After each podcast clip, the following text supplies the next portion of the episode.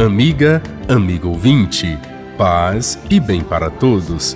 Que o dia de hoje nos traga muitas bênçãos e graças para que todo o nosso agir possa contribuir para a alegria daqueles que convivem e trabalham conosco.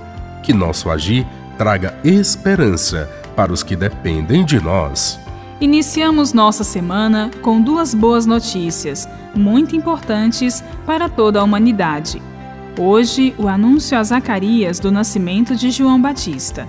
Amanhã, o anúncio do anjo Gabriel a Maria, comunicando sua escolha para ser a mãe do Salvador.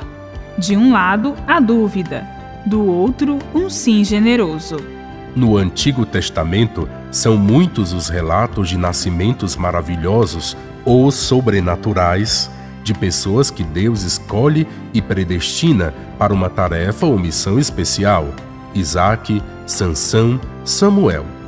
No anúncio do nascimento de João Batista, podemos traçar um paralelo com Isaac, cujos pais também eram idosos. A dúvida de Zacarias, incerteza na fé, causa-lhe a mudez.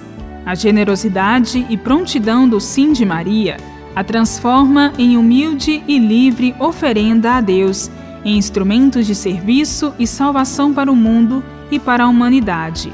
Podemos conferir e meditar o texto em Lucas, capítulo 1, versículos de 5 a 25.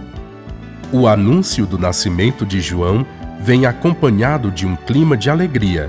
Tu ficarás alegre e feliz, e muita gente se alegrará com o nascimento do menino, porque ele vai ser grande diante do Senhor.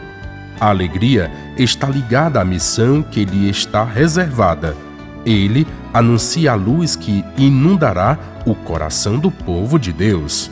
A ação de Deus em nossa vida gera alegria e esperança não só para nós, mas também para aqueles que nos cercam.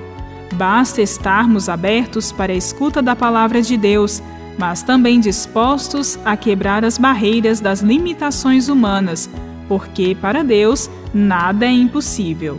Há um paralelo a ser apontado entre Zacarias e Maria. Ambos estão em oração. Zacarias é escalado para entrar no santuário e oferecer um sacrifício de incenso pelo povo. Maria está recolhida no interior de sua casa. Deus aceita o sacrifício de Zacarias por Israel e aceita a oferenda de Maria de sua própria vida. João é o elo de ligação entre o Antigo e o Novo Testamentos. É a testemunha fiel da luz. Foi ele quem anunciou o Cristo e apresentou ao mundo.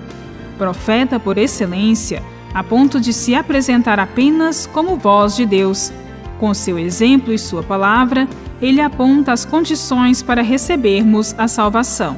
Conclusão: Deus ouve o clamor e não abandona quem lhe é fiel e se dispõe a colaborar na obra de salvação. Bíblia, Deus com a gente. Produção de Paulinas Web Rádio. Texto de Irmã Solange Silva. Apresentação: Frei Carlos Souza e Irmã Bárbara Santana.